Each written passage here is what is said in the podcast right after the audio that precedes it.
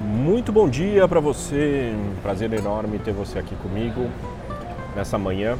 Eu sou o Edu Zaintal, eu empreendedor.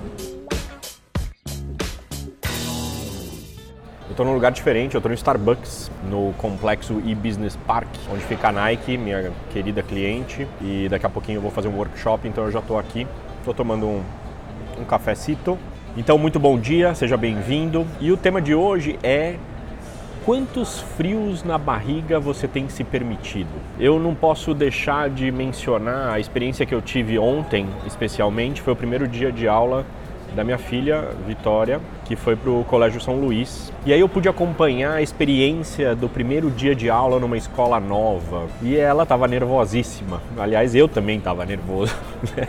Até a nossa cachorra tá nervosa. Então eu tava acompanhando o frio na barriga, assim, né? E ao mesmo tempo que eu tava nervoso e tal, eu falei, meu, que tesão, né? Sabe aquela sensação de que, meu, tudo vai ser novo, como vai ser, os amigos, será que eu vou ser querida, será que não? Muitos medos, muitas excitações, muitas emoções envolvidas. E aí me veio uma reflexão que eu queria compartilhar com vocês nessa manhã, nesse Café com Edu. Número Café com Edu número 170. Tantam.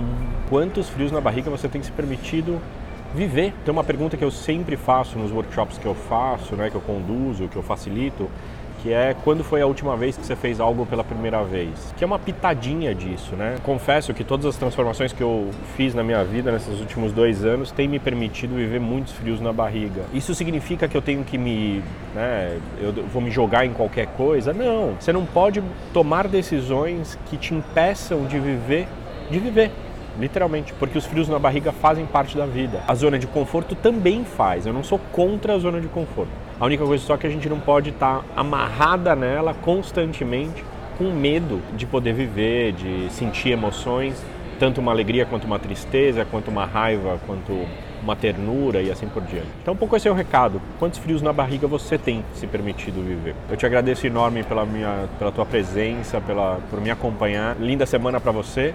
Espero que você tenha alguns frios na barriga aí em breve e até terça-feira que vem, 8 horas da manhã, para mais um Café com Edu. Valeu, beijo, tchau!